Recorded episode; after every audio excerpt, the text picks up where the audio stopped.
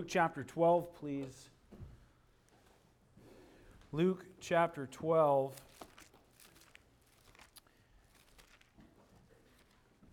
I'm going to start in verse 22 and read down through verse 34. The title of the message this afternoon is Where is Your Treasure?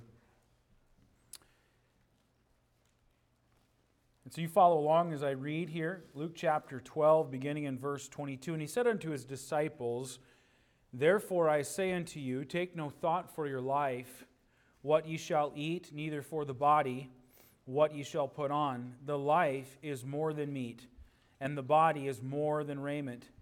Consider the ravens, for they neither sow nor reap, which neither have storehouse nor barn, and God feedeth them how much more are ye better than the fowls? And which of you, with taking thought, can add to his stature one cubit?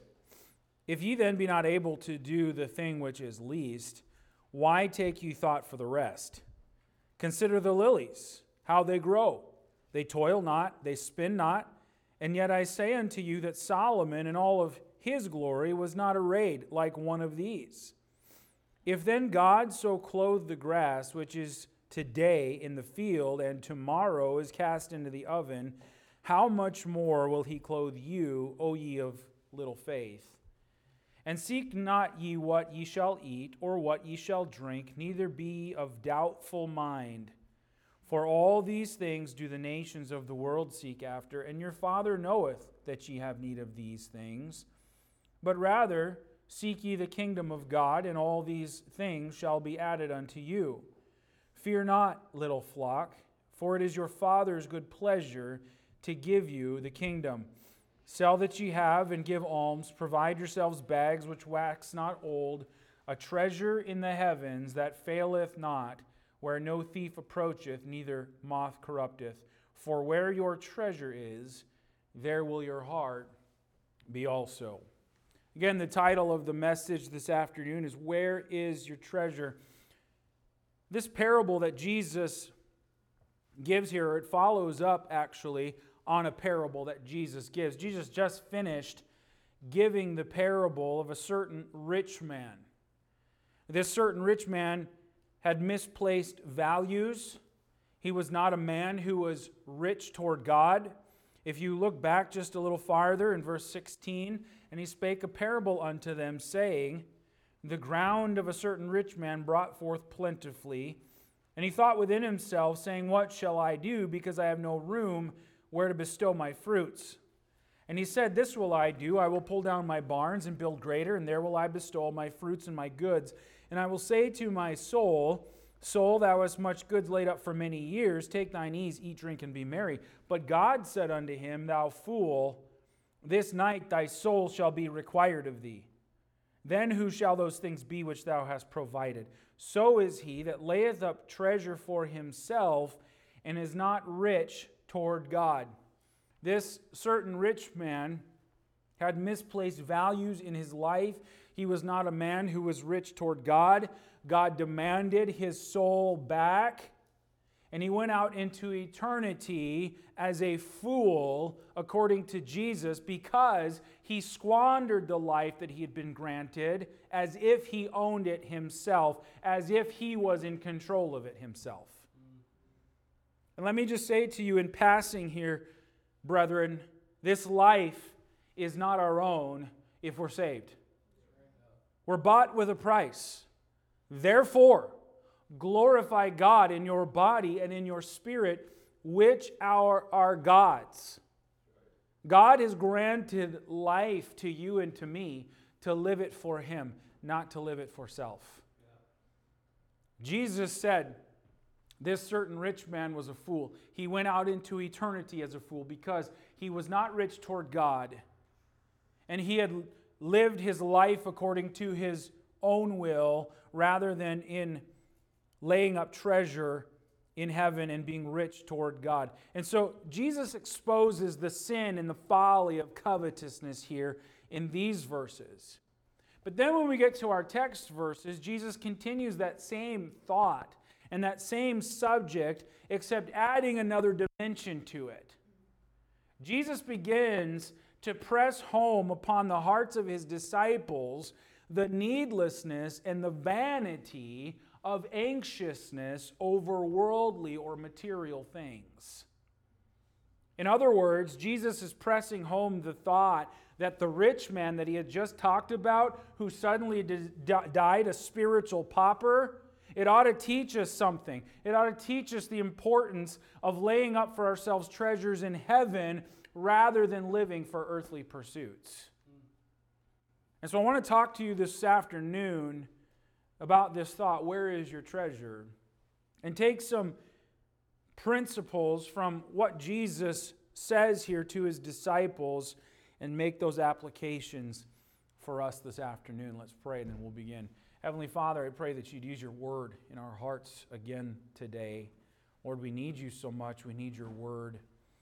And Lord, may it be on the heart of every person to apply principle and to be a doer of your word.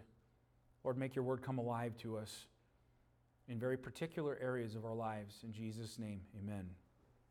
First thing I want you to see with me this afternoon is that in verses 22 and 23, Jesus gives the value of life, the real value of life.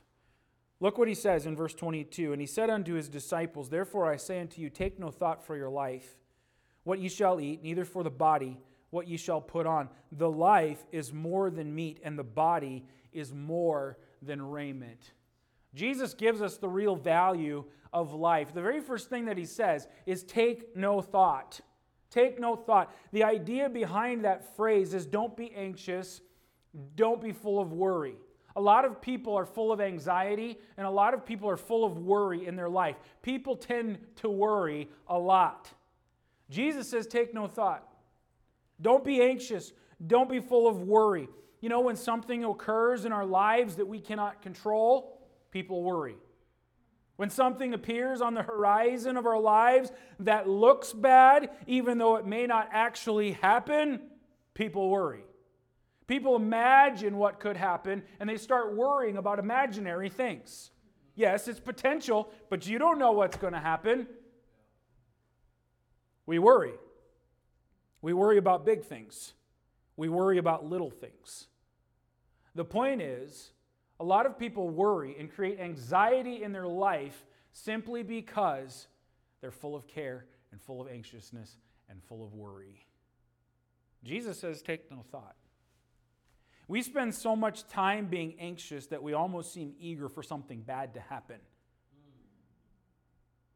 And a lot of times, people can't even function unless they're worrying about something or anxious that something bad is going to happen. That's not how God wants us to live. Jesus gives us the value, the real value of life. And here's the reason why God doesn't want us to live that way. When we worry, our faith in Him is diminished. Solomon himself is mentioned in this passage of Scripture. Solomon wrote some Psalms. And Solomon must have been speaking of the uselessness of worry when he wrote Psalm 127. Go over there, just keep your place here, and look at Psalm 127.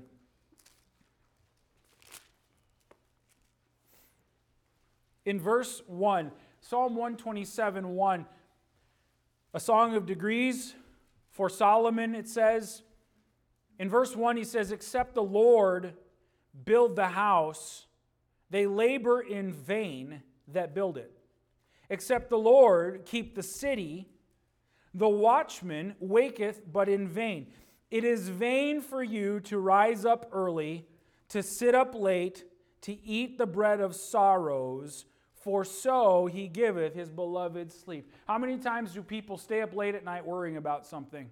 How many times do people get up early in the morning with this thing on their mind, worrying about it? He says it's vain for you to do those things, to sit there and eat the bread of sorrows.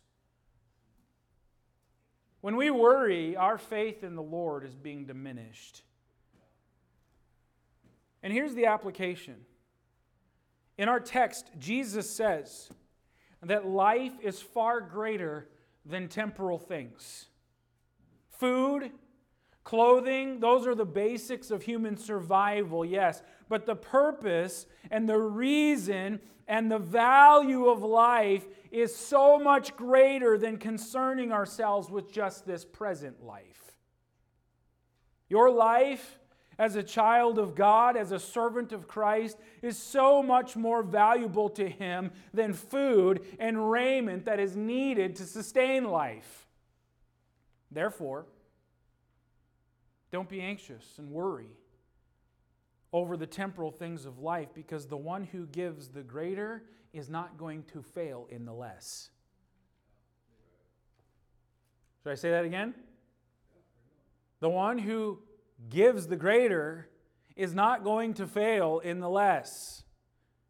And yet, there is so much misplaced priority and misplaced value and investment of this life into the thing that is only temporary.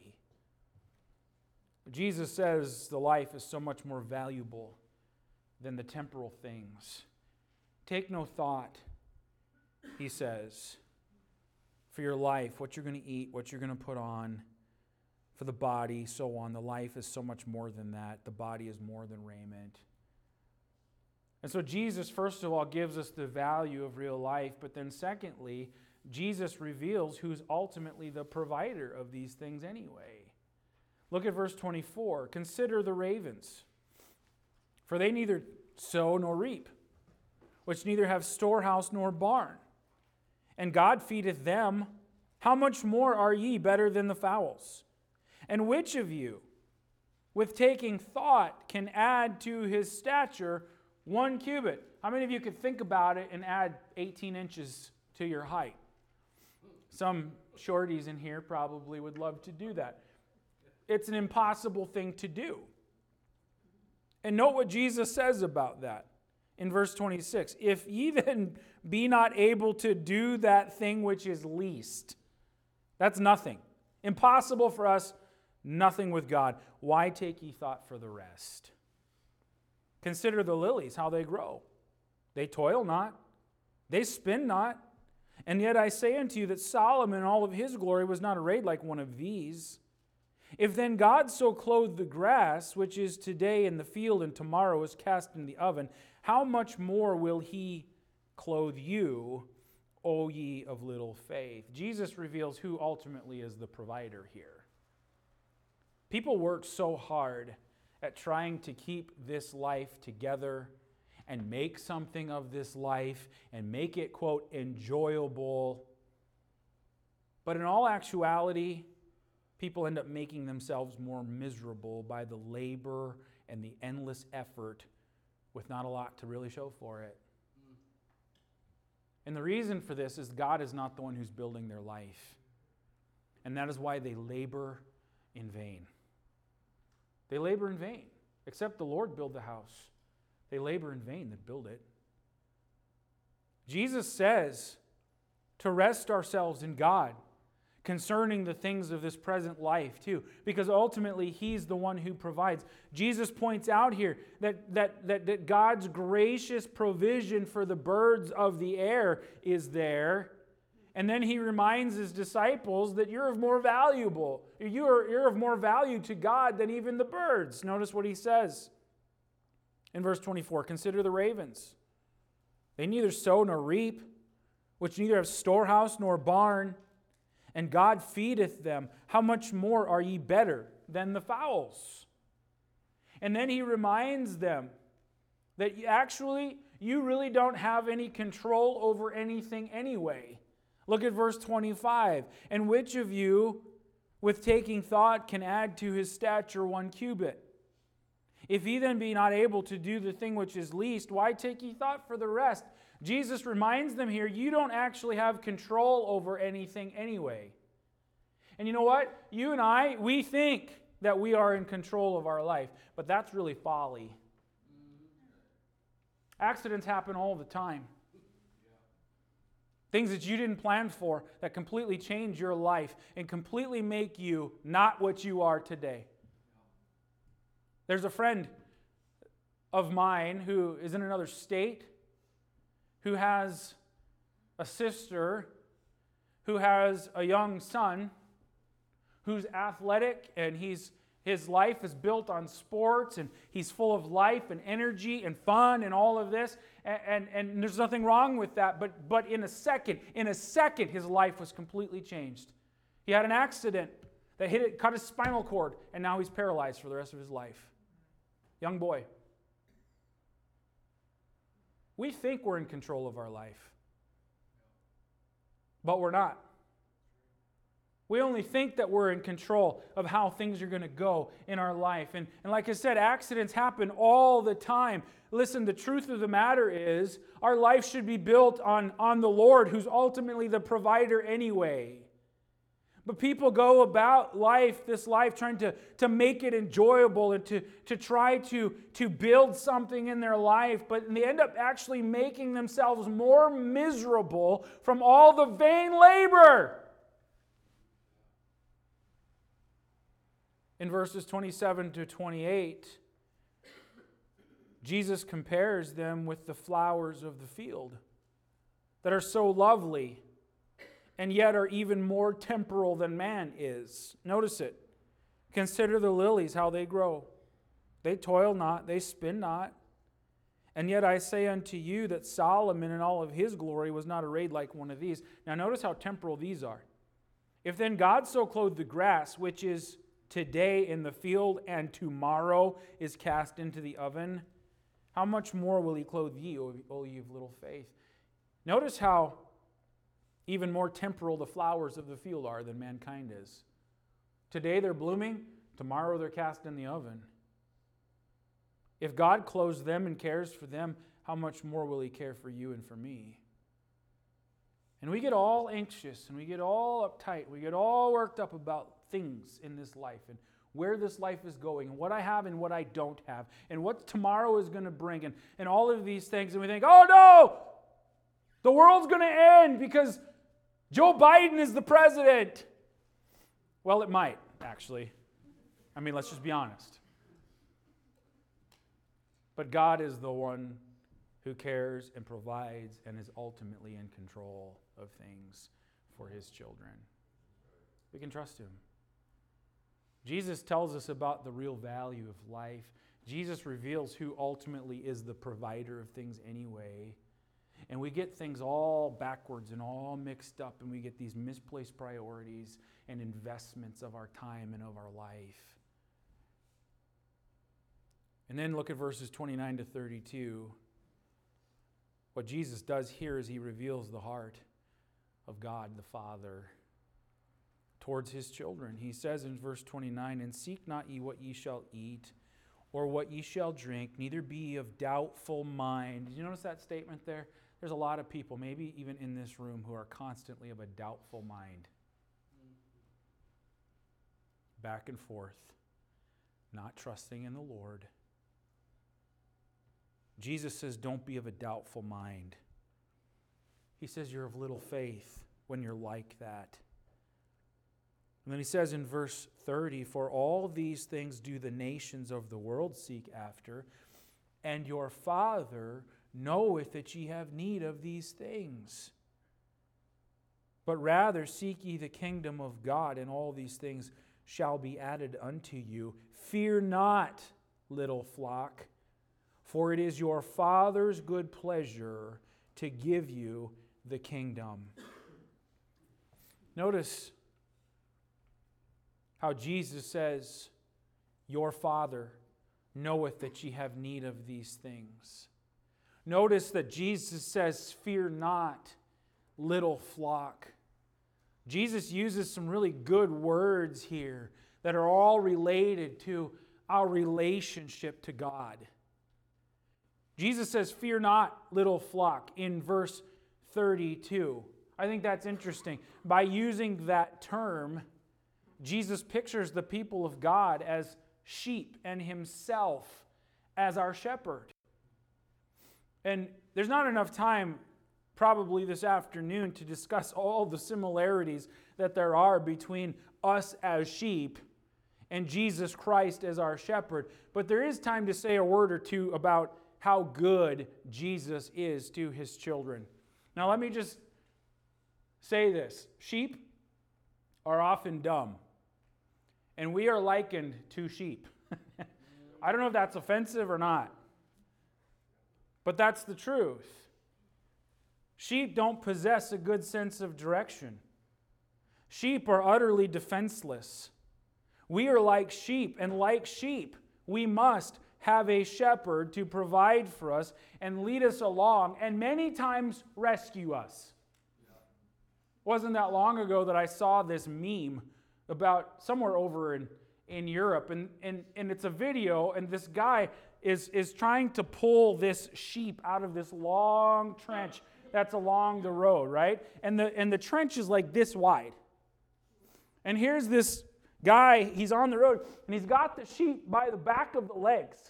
And he's pulling and pulling. That sheep went down head first into this narrow trench that's pretty deep and long. And he's struggling and pulling and pulling. And he finally gets the sheep out of the trench. And the sheep's like, I'm free. And he takes off running. And he goes to jump over this trench, but he jumps too soon. And boom, head first, right back into the same trench.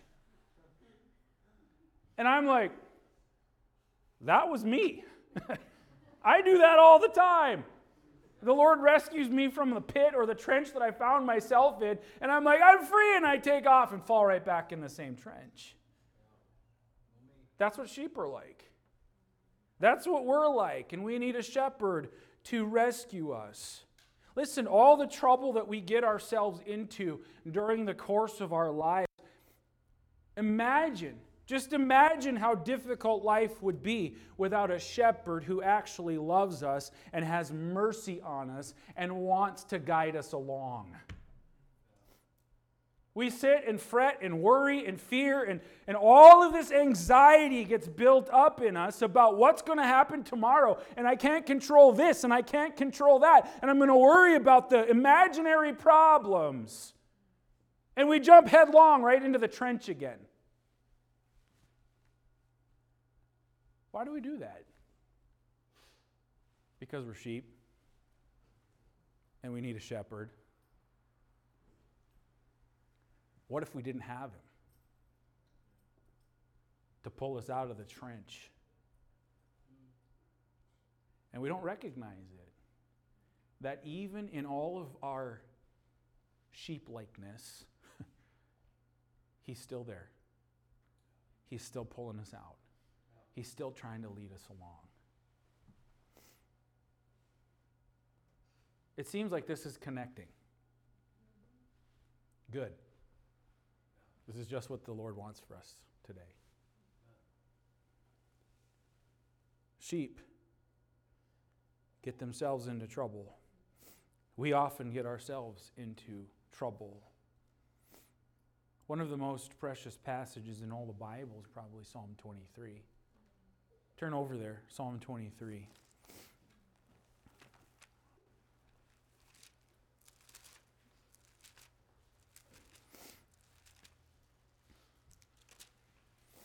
In this passage, we're told about how the Lord is our good shepherd who cares for his flock.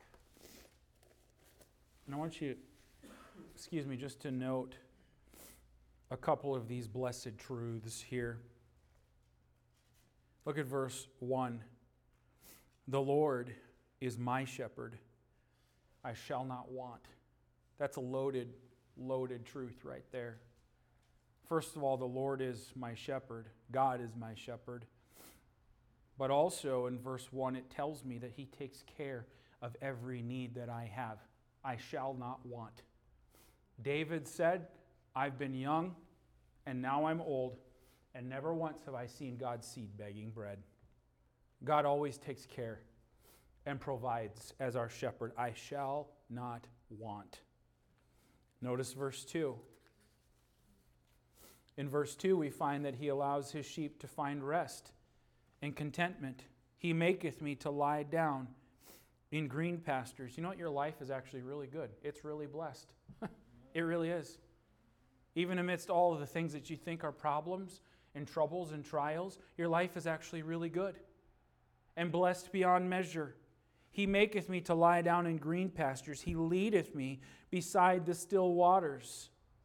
It tells us here that we find rest and contentment in the Lord. He allows his sheep to be refreshed. Look at, look at verse 3. He restoreth my soul. That implies that there was something that was wrong that needed to be restored. He's the one who did it. He restoreth my soul. He leadeth me in the paths of righteousness for his name's sake. When he leads, it's always going to be in the path of righteousness. The things that he provides are good things. The sheep are restored, they're healthy. He sees that we have the needs met in our lives and we are cared for completely if we'll trust him. He always gives perfect leadership. Look at verse 4.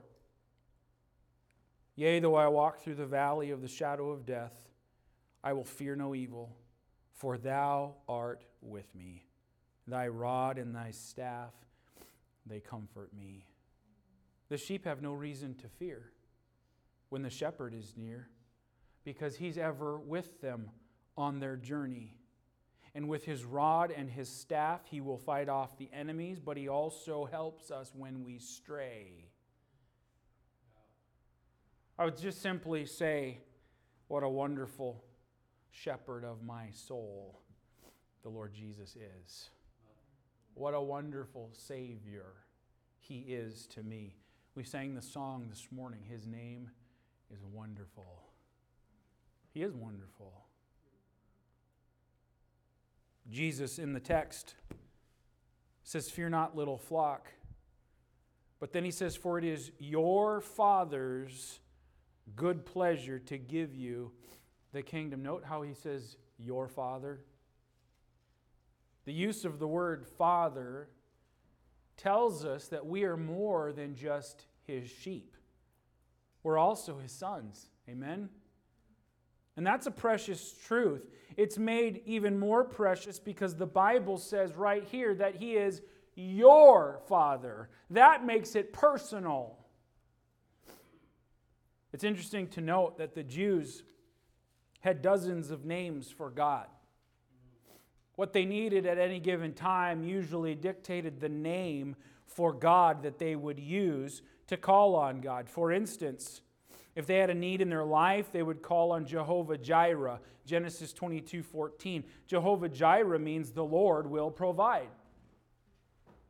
If they were anxious in their life, they would call on Jehovah Shalom, Judges 6:24. It means the Lord is our peace. They would ask the Lord for his peace. If they were lonely or afraid, they might call on Jehovah Shammah, which means the Lord is there. If they needed leadership, they would call on Jehovah Rohi, which means the Lord is our shepherd. If they were sick, they would call on Jehovah Rapha, which means the Lord our healer. And there are literally dozens and dozens more. But you get the picture of what I'm talking about. When these people needed to get a hold of God, they referred to him by these various names. That is interesting. But here's the truth for those of us who are in Jesus Christ, there is a different name that we use to speak to God, and that is our Father. Romans 8 and verse 15. Turn over there, please. Romans 8 and verse 15. For ye have not received the spirit of bondage again to fear, but ye have received the spirit of adoption, whereby we cry, Abba, Father. The Aramaic word Abba here, which basically translates to the English word daddy, is used. Now, some people, how do I say this? Let me say it discreetly. Some people cringe when this is talked about right here that God is daddy. And the reason that they do so often is because children often see God like they see their dad. And if their image of their dad is such that they start to picture God in the same way as a critical God, as a, a, a, a mean or hurtful or, or, or one who can never be pleased, or one who overreacts, or one who's angry. That's how they picture themselves. And, and when they see themselves in front of God, what do they see? They see abject failures in life. Because I can never please Him. And it sets them up for failure. They have this picture of perfection, and God is perfect. But they have this picture of perfection that I can never ever meet, and I can never please Him. That is not who God is. We are more than sheep. We're His children, we're His sons. And I would simply say this as a side note Lord, help me reflect the kind of father that you are with my own children who remembereth our frame, who knows that we're dust, who's always there to comfort and to guide and to heal. And yes, He's perfect. And yes, He's holy. And yes, we'll never measure up to that standard of perfection, but we don't have to in Christ. Because here's the thing when God looks at me, He doesn't see me as my sin he sees the righteousness of his Son. Whoever liveth to make intercession for me. And if I will simply confess my sin, he is always faithful and always just and will always cleanse from unrighteousness. Because if the Lord counted iniquity, who shall stand? But there is forgiveness with the Lord.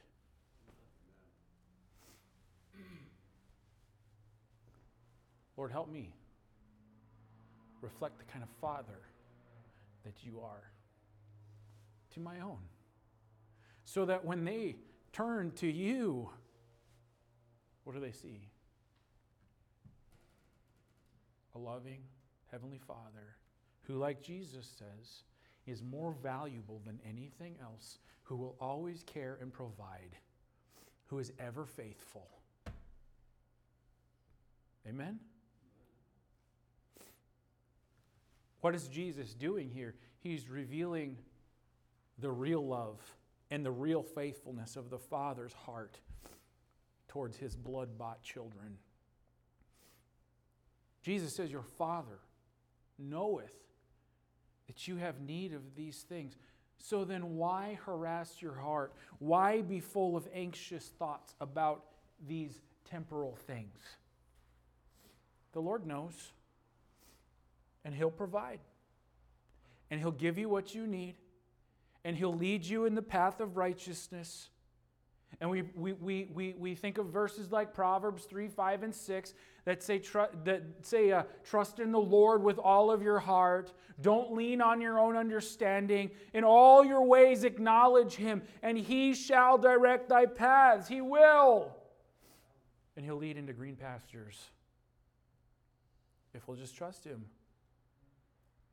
If you can say, listen, friend, if you can say, the Lord is my shepherd, then you can also confidently say, I shall not want. That's it. That's about all I got. But you don't need any more. Amen? The Lord is my shepherd. Would you say that? Yep, the Lord is my shepherd. Then you can also say, I shall not want. Trust Him. We see the heart of the Father towards his children, and it's very personal. But then we get to verse 34, and Jesus reveals the condition of people's hearts. Because in verse 34, he says, For where your treasure is, there will your heart be also. Where your treasure is there will your heart be also. It's not so much what the treasure is, but where it is that determines the nature of it. Jesus says it all comes down to the affections of the heart, and the affections of the heart are shown by what we really seek after. It's not about things necessarily as much as it is the heart that we have towards things. Verse 29 Seek not what ye shall eat or what ye shall drink, neither be ye of doubtful mind.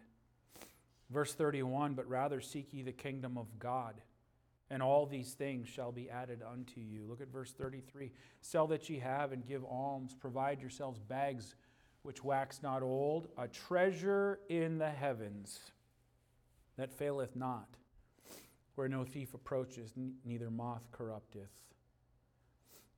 Here's the point. If the basic necessities of this present life are promised by our Father, then we don't really need to worry about them, do we? We are entirely free then to set our whole hearts and our affections on things above, gain treasure in heaven. I'm free to be able to say, okay, Lord, what is your will for my life? What do you want? How, where do you want me to go? You lead me in that path, I'll go. I don't have to necessarily worry about how it's going to happen if my heart is to simply follow and obey where He's leading. The eternal things, like serving the Lord, just being in His will, those are far more important things. And so the question is where is your treasure? What do you seek after? That which is temporal or that which is eternal?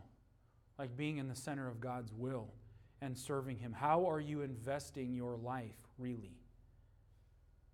Are you working hard and laboring in vain to gain in this present life? If so, friend, you're wasting your life. And it may end like the rich fool who laid up treasure for himself but was not rich toward God. Are you full of care and worry and anxiousness over things you can't control? Over what tomorrow is going to bring? And laboring in vain to try to work this and work that and make sure that the, all the plan is there and everything so, so, so that you don't have to trust in God. That's not how the Lord desires us to live. You might be here this afternoon, you may not even be saved yet. You need to come to Christ so that you can say, The Lord is my shepherd and call him Father. However, the Lord is speaking to hearts, let's be on purpose about responding to him. Amen. Let's pray. Heavenly Father, thank you for your word, for making application in our own heart and life. And I pray in these moments of invitation, Lord, that there'd be a heart that's ready to confess, a heart that's ready to yield, a heart that's ready to trust and do business with you. In Jesus' name, amen.